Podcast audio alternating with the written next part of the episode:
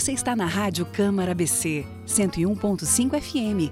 Começa agora Farol Criativo o seu programa semanal da economia criativa. De tudo um pouco sobre o universo da cultura e criatividade na cena de Balneário Camboriú. Eu sou Cissa Miller e vou estar com você semanalmente num programa independente produzido pelo BC Criativo e viabilizado pela Rádio Câmara BC, a primeira emissora legislativa do sul do país, com programação nacional e local e ênfase em notícias vinculadas ao legislativo, sessões, debates debates, além de música popular brasileira e clássicos internacionais. O Farol Criativo de hoje vai conversar com Eduardo Hale da Hora, famoso Eduardo Hora. Ele que é nativo de Itajaí, um grande artista. Ele é multimídia antes mesmo de o tema existir. Artista de teatro, de circo, músico, fotógrafo, Inclusive, em sua longa trajetória e carreira, ele também se dedicou à Ensemble, empresa da qual hoje ele é proprietário, ele que foi sócio do famoso Juca. E a gente tem muita honra de te receber aqui para conhecer ainda mais a tua história. Seja bem-vindo, Eduardo Ora. Amigos do Farol Criativo, muito obrigado pelo convite. Vamos conversar um pouquinho. É um prazer estar aqui. O Eduardo é uma pessoa que eu admiro há muitos anos, já trabalhamos juntos, né, Eduardo, num projeto de cerca de 10 anos praticamente juntos, 8 a 10 anos juntos mas com os caminhos que a vida trilha, a gente acabou se afastando. Mas como a gente está montando sempre pautas e pautas muito relevantes, inclusive sobre produção artística, sugestões e ideias para artistas também que nos ouvem, para como é, driblar, digamos assim, esse momento de pandemia, eu não podia deixar de ouvir você, de ouvir a sua história. E eu, afinal de contas, vou conhecê-la, porque até então eu não sabia de alguns detalhes. Antes da nossa entrevista ir para o ar, a gente conversava nos bastidores e só então eu tive a confirmação de que Eduardo é itajaiense. É isso? Conta pra gente, você é nativo de Itajaí, que bairro você nasceu e conta pra mim como é que foi parar em São Paulo. É, eu sou um nativo de Itajaí, um autêntico papaciri, é, da região central da cidade. E a minha vida é composta de muitos começos. Então, em 74, eu fundo com os amigos, é, estudante do Colégio Salesiano, estudei lá, me formei no ensino médio no Colégio Salesiano Itajaí. Montamos o grupo Folk, grupo teatral Folk, que folk é folclore em, em grego. E já trabalhando com a música adolescente, 16 anos, era o caçulinha do grupo, me vi começando alguma coisa que eu não tinha muita consciência por ser muito jovem, porque naquele ano nós estivemos representando Itajaí no Festival Universitário de Teatro da FURB e recebemos dois prêmios. Né? E a música estava sempre presente nas festinhas, nos barzinhos, nas praças. Né? Então, como se é adolescente, faz parte meio que de um lazer, que até então somos estudantes. E Itajaí nessa época não tinha movimento universitário. Né? A, a, a FEPEV, agora Univale, dava seus primeiros passos. Então, o movimento estudantil de Itajaí, nossa região, Balneário Camboriú também, eram os, os estudantes secundaristas, né? os meninos de 16, 17, 18 anos, e eventualmente alguém fazendo uma faculdade em Florianópolis ou Curitiba, transitando por aqui, vindo visitar a cidade de origem e aí fazendo alguma coisa conjunta. Esse é um começo. O segundo começo, daí já final dos anos 70, já formado no ensino médio, eu vou para Curitiba, mas vou para estudar em Curitiba. Só que aí, já desde 74, já completando quase, isso aí é, é quase final de 77, então remontando ali três anos de vida, a arte ficou muito presente na minha vida. Eu, inclusive, fiz o vestibular para UFSC, passei em agronomia e na hora de fazer inscrição, meu pai pergunta: Você vai fazer a faculdade? Eu disse: Não. não. Eu já sei o que eu quero, não é essa faculdade. E aí, como você é um jovem, 17 para 18 anos, você vai no embalo do vestibular, né? Eu disse: Não, eu estou já definido no que eu quero fazer e eu preciso estudar artes. A arte já está dentro da minha vida há alguns anos, né? E o mais interessante, meu pai e o único irmão de meu, meu pai, grandes músicos. Então eu cresci ouvindo a banda do meu pai, o regional do meu pai, tocando pérolas da música popular brasileira. Ouvia Pixinguinha com 10, 11, 12 anos. E sou filho do rock and roll. Então eu vou através do aconselhamento de um amigo para Curitiba. Moro 10 anos. Eu diria que Curitiba foi minha grande universidade. Passo 10 anos em Curitiba estudando, me aperfeiçoando na música, estudando teatro. E aí descobri pela primeira vez o termo multimídia e eu sou um geminiano e sou muito curioso. Os geminianos são muito curiosos. Então, meus amigos geminianos são assim, gostam de saber como as coisas funcionam, como é que é por dentro do relógio. E ali, através de influência de vários amigos, né, fui criando um, um, um círculo de amizades em Curitiba. Eu, dentro da Universidade Federal Paraná, eu caio dentro do laboratório de fotografia Aí começo a aprender fotografia, começo a criar um vínculo de amizade com alguns cineastas do cinema novo curitibano. Aprendo um pouquinho sobre o cinema. Estava começando naqueles anos, final dos anos 70, início dos anos 80, a linguagem do vídeo.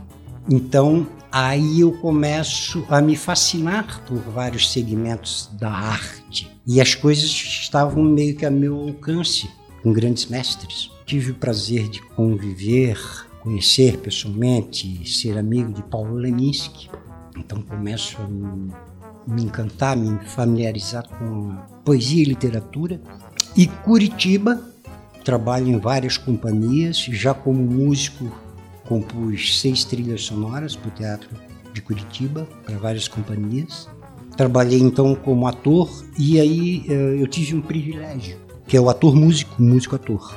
Então muitas companhias me contrataram por, em função dessa condição. Então todos os trabalhos que fiz no Paraná, eu era ator e músico. Porque tem uma característica muito bacana no teatro paranaense, que é, é a maioria das peças teatrais, até o tempo, né, pelo menos que eu estive por lá, sempre se utilizaram da trilha sonora própria. Então eu, eu era contratado para compor trilhas executar esta trilha como músico instrumentista. Duas dessas produções elas foram gravadas, as outras eram ao vivo e fazer uma personagem. Então ali são 10 anos da minha vida. Aí tem um outro começo que um grupo de teatro do Paraná vai comemorar 30 anos de carreira em São Paulo. Eu sou ator e músico convidado. Vou para São Paulo para fazer uma temporada de quatro meses e fico por lá cinco anos. Só que nesse meio tempo, né, entre uma ida para cá e uma ida para lá, eu morei um tempo em Porto Alegre e também no Rio de Janeiro.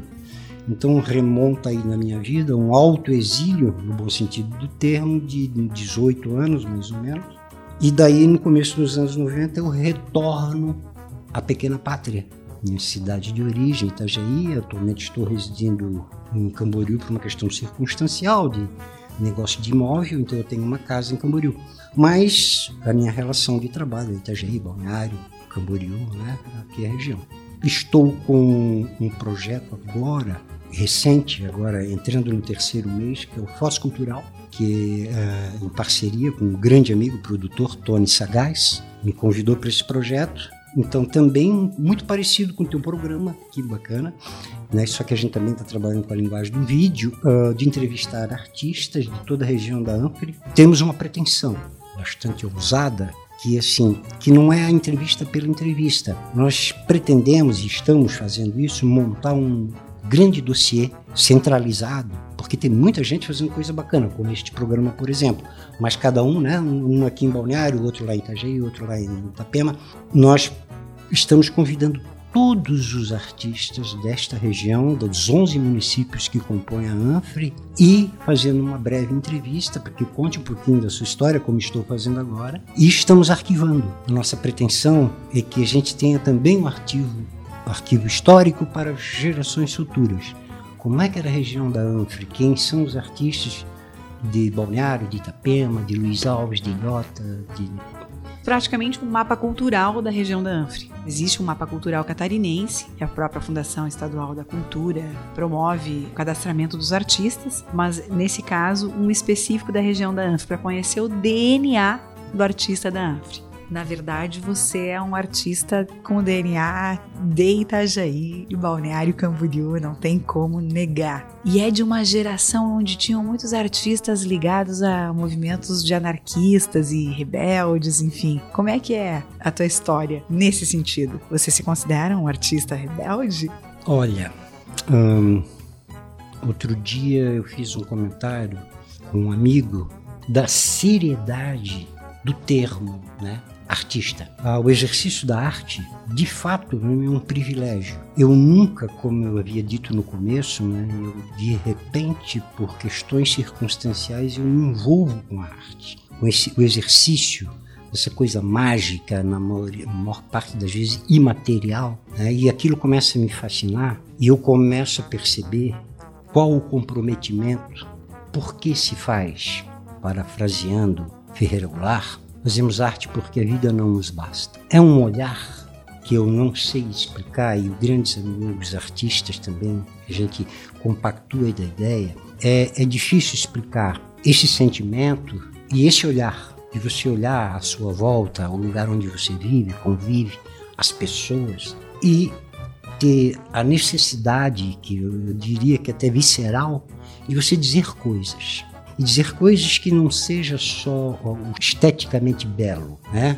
mas que seja provocativa, que seja questionadora, redesenhar o cotidiano né? Eu diria isso, eu, eu, seria a minha definição. Você e você pode fazer isso de n formas, através da música, do teatro, da dança, da literatura, todas as linguagens. Você pode redesenhar o teu cotidiano dentro da tua casa, no teu bairro, na cidade, no mundo, né? Então, uh, essa é uma questão que sempre me norteou. Então, assim, qual é a necessidade de fazer arte? Por que fazer arte, né?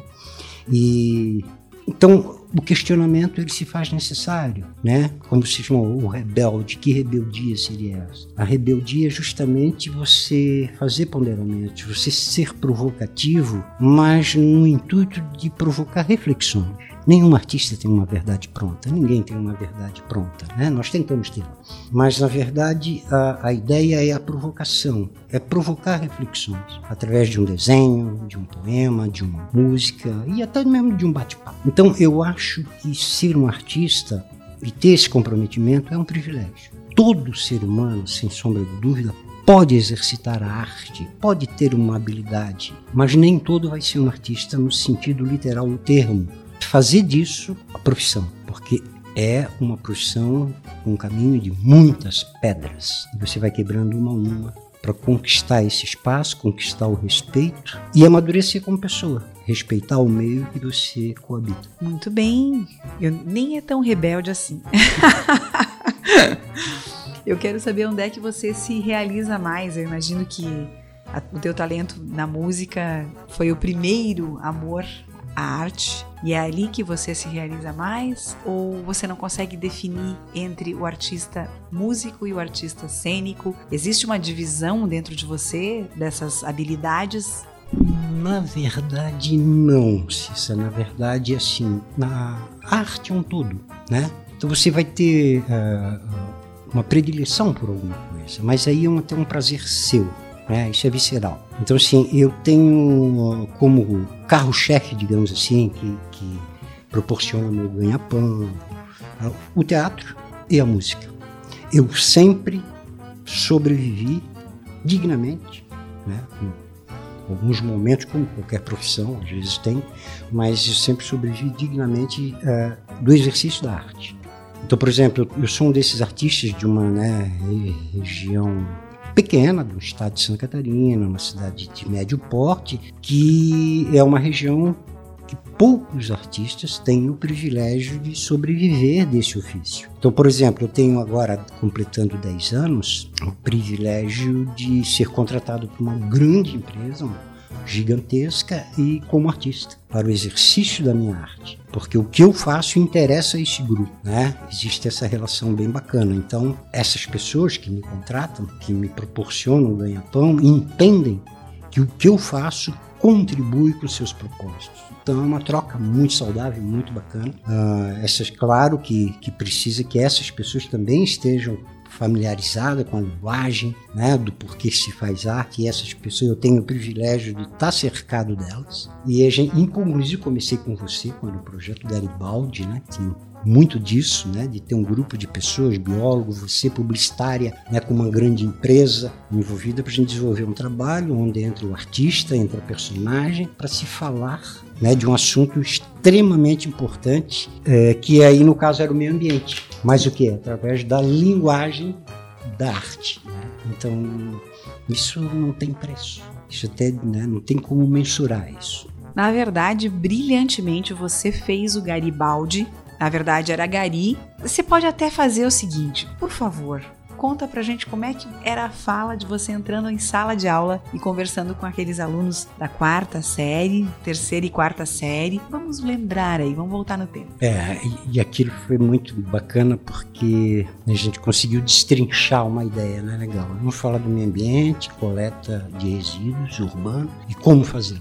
Né? E passar uma mensagem de cunho social, de responsabilidade social. Eu em particular como artista, sempre me aproximo desse tipo de ideia, desse tipo de coisa, esse comprometimento. E o Gari é, usar né, a figura do Gari, desmistificar né, um setor da economia profissional, aquela mão de obra, né, aquela pessoa que fica esquecida no canto da cidade porque ela limpa a sujeira dos outros, né, e você fazer uma inversão desses valores então era muito bacana, a gente se divertia muito, porque eu entrando vestido com a roupa de gari, né? não usava a máscara do palhaço, só o narizinho, só um adereço. Entrava de costas para a sala de aula, varrendo, cantando a musiquinha, vou varrendo, vou varrendo, um pagodinho, né? E era muito divertido, porque até as professoras que não sabiam e os alunos pensavam, é, esse gari veio limpar a escola e entrou na sala, tá perdido aqui.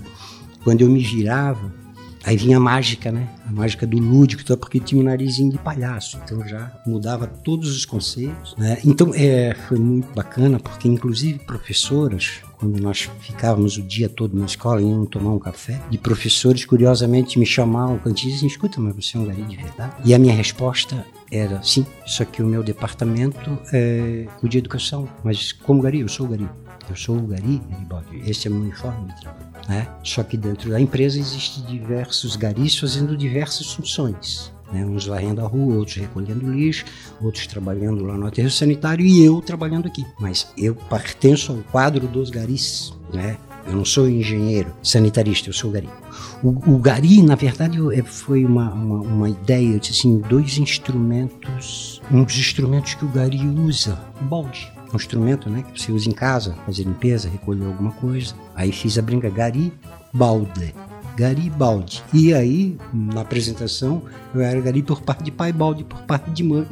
E criava essa simpatia do público. E esse projeto cresceu e foi justamente o que me aproximou do grupo Randon, porque a notícia correu longe, né? Nós trabalhávamos com os quatro municípios aqui, né? Que era Itapema, Balneário Camboriú, Itajaí e São Francisco. E essa imagem, essa, essa, essa personagem chegou longe. A nossa revelia, eu nem sabia que tinha chegado tão longe. O grupo Randon, que era lá de Caxias do Sul, veio me buscar aqui para executar o projeto que eu faço agora há 10 anos. Recordar é viver.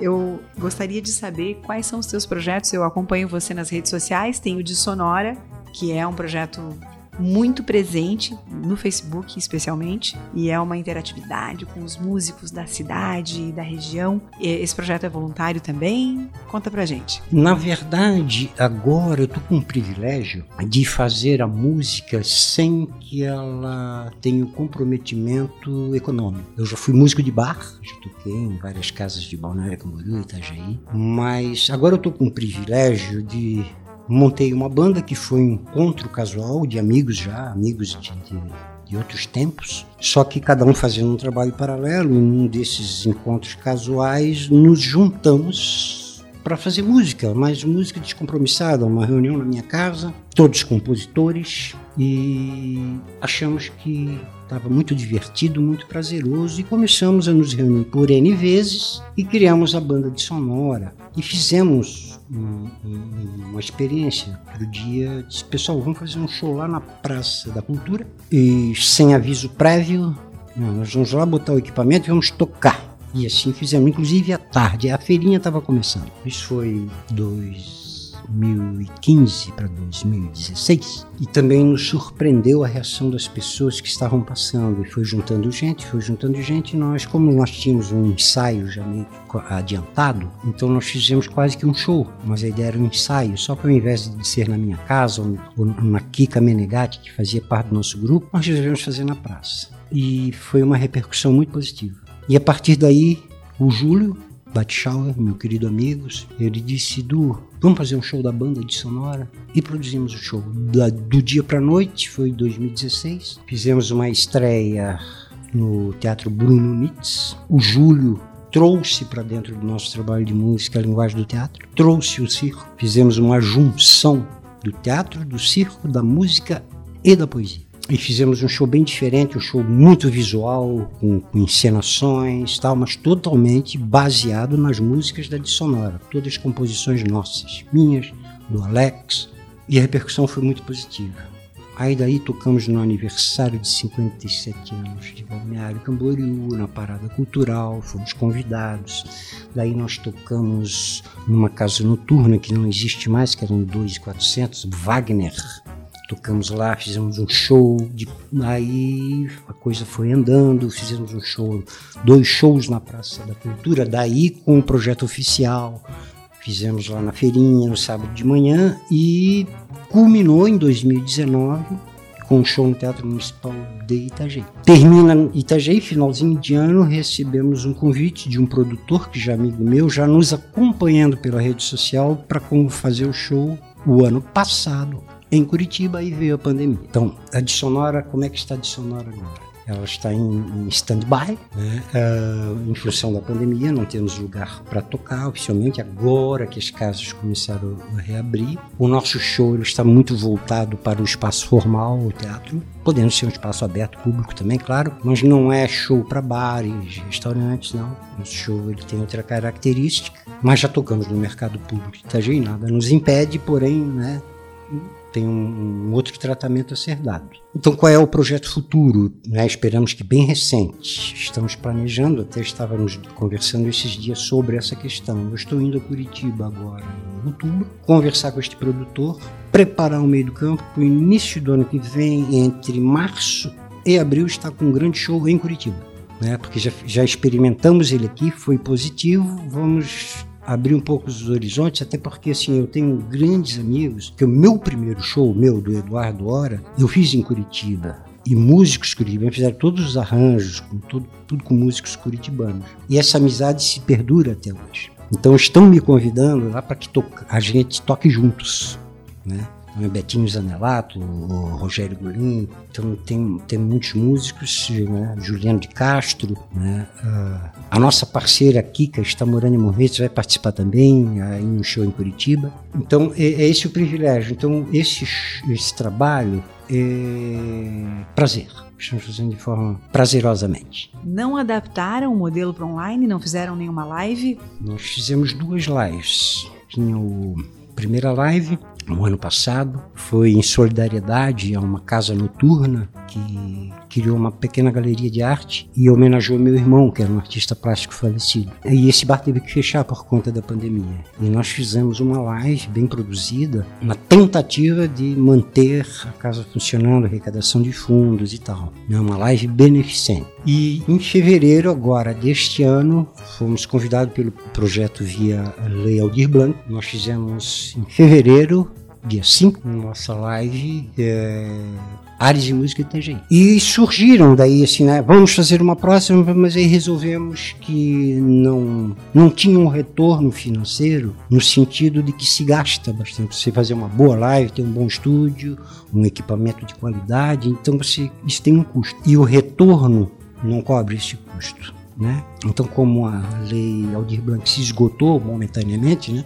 não sabemos como é que fica, se vai ter outra verba ou não. Acredito que não, em função da reabertura dos espaços públicos, então não aconteceu mais nada nesse sentido. Então agora vai ser como a gente sempre fez, as produções Teatro Municipal TGI, Teatro Brunito, foi por nossa conta, dos recursos próprios. Nós investimos para botar o show no palco. O show da de hoje, para fazer do jeito que precisa, tem um investimento um pouco alto. Aí vai na, na, na casa de 10 mil, é o custo mínimo para a gente fazer do jeitinho que precisa. Aí nós temos cinco músicos no palco e um, um, um, elenco de apoio. Nós temos produção executiva, temos maquinário, né, contra-regragem, nós temos iluminador, nós temos o técnico de áudio, a alocação de um equipamento. Então isso fica sempre na média de 10 mil para botar o show no palco, sem que os artistas ganhem alguma coisa. É a famosa economia criativa, né? A rede de profissionais que acabam sendo contratados para colocar um show para acontecer. Eduardo, a gente está caminhando para o final da entrevista. Eu quero que você fale um pouquinho de Júlio Batschauer.